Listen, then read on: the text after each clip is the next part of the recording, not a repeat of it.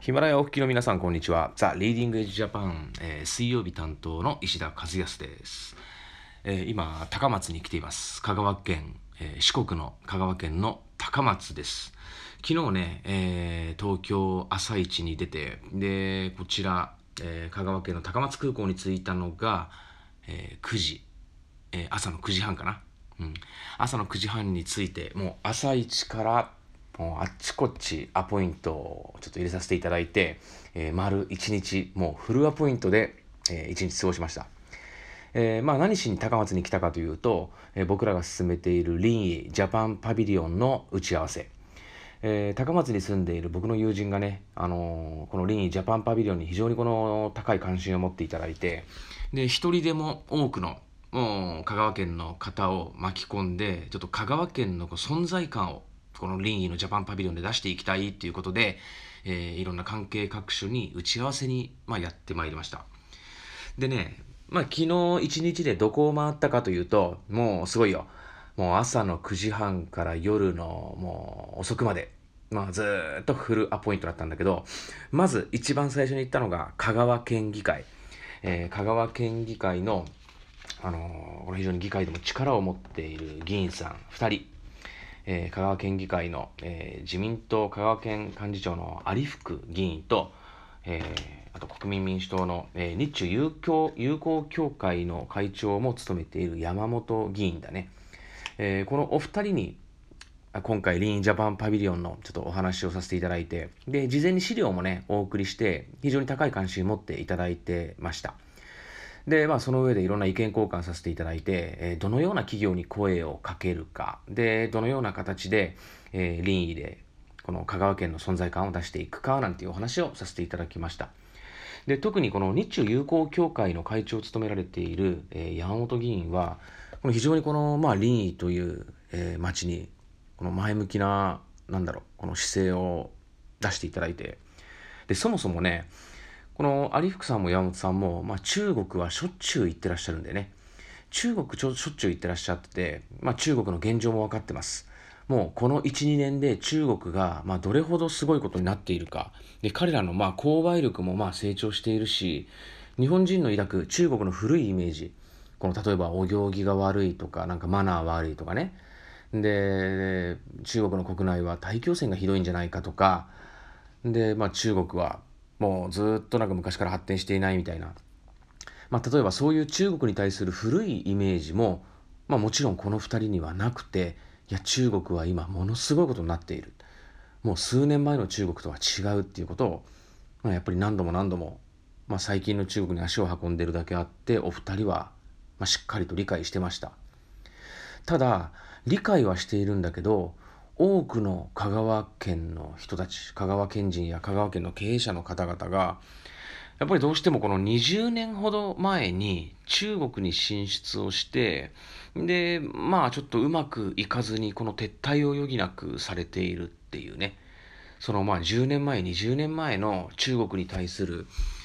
まあ、古いイメージを抱いている方々もまだまだ多いと。まあそういうのがまあ、現実だというお話をしていましたね。だから声をかける企業としては、やっぱり選んでいく必要がある。この中国に対する誤ったイメージを抱えている人たちに対して、この一から、このいや中国は実は今、こうこうこういう理由でこんな風に変わっていて、実は日本人の印象を抱いている中国とは違うよっていうのを、まあこれできればたくさんの方々に伝えていきたいんだけど、まあ今年10月のジャパンパビリオンを考えるとそうそう時間もないわけだよね。でそのじゃあ時間のない中で、まあ、どういった企業にお声がけをしてどのように盛り上げていこうかってなると、まあ、やはり最近の中国に対して、まあ、しっかりとした、まあ、ある程度この理解をしている方々昔と今の中国は違うよっていうのをしっかりと理解している方々に向けて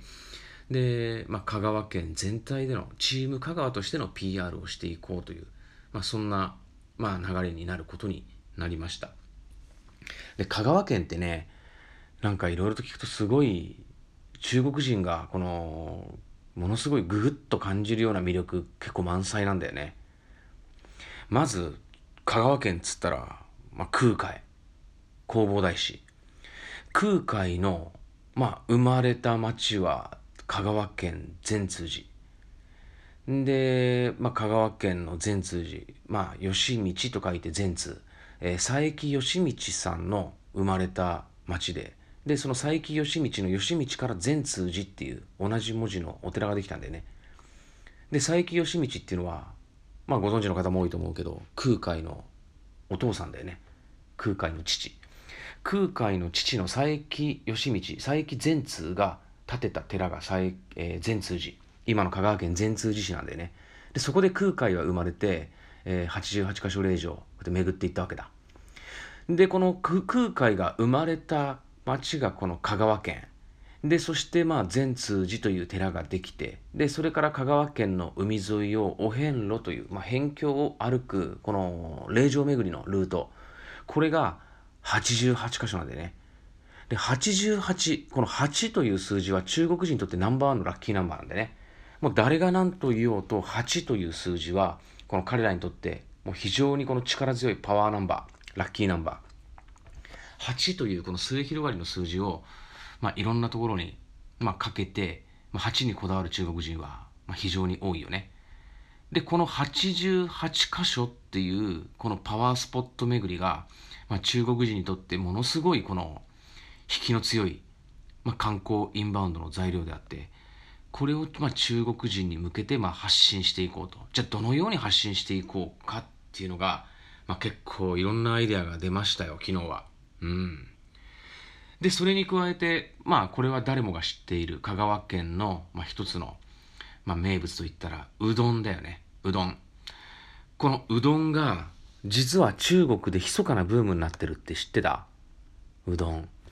これ中国うどん人気ブームとかで検索するとね、まあ出てくる出てくる。中国人が大好きなその日本のうどん。これね、日本人からすると中国人ってこの割と辛いものばっかり食べてるような印象あるでしょ？で、味の濃いものとか食べてる印象があると思うんだよね。まあ火鍋なんかは中国どこ行ってもあるし、まあ彼らの、まあ、ソウルフードだよね。この火鍋の火鍋っていうのはそもそも、まあ、鍋の中に自分の好きな材料を注文してボンボンボンボン入れてってでタレを自分の好きなようにブレンドしてでつけて食べていく。でそのね火鍋のメニューの中にうどんを出している店も最近多い。ラーメンじゃなくてうどんだよ。うどん。でそういったうどんを火鍋の、まあ、メニューのラインナップとして置いている店も多いしでなおかつね中国で、まあ、一番大成功しているうどんやってたらまあみんなよくご存知の丸亀製麺と花丸うどんなんでね。この丸亀製麺と花丸うどんのこのスタイル。このスタイルっていうのが、まあ、自由度が高い。まあ自分で好きな麺を選んで、量を選んで、で、トッピングを、まあ好きな天ぷらとか油揚げとか、なんだおにぎりとかいなり寿司とか、まあ好きなものを自分で選んでトッピングしていくと。この自由度の高さが火鍋と似てるんだよね。だってそっくりじゃない？まず丼にうどんを入れるっていうところは決まってて、で、うどんの量は自分で選べて、で、うどんにのせるトッピング自分で選べて、選んだ分だけお金を払う。で、しかも安い。これ火鍋も一緒なの。中国ってどの町に行っても必ず火鍋屋さんが数十メートルおきにあるんだよね。で、夜とか行くとどこも人でいっぱい。でそういった火鍋とうどんっていうのはこの食べ方このレストランのスタイルっていうのが非常に似てるんだよね、まあ、まずは火鍋のスープを選んでで、まあ、そこに入れる肉の量を選んで肉の種類を選んででそこに乗せるトッピングトッピングというかもうキノコだの野菜だのまあごま油だのネギだの肉だのね。まあそういったものを選んでいく。この火鍋スタイルと花丸うどん丸亀製麺スタイルっていうのは非常に似ているっていうんで、まあ、好んで食べる中国人が非常に多いらしい。で、彼ら実は薄味が好みっていうのも、これ実は意外と知られざる事実なんだよね。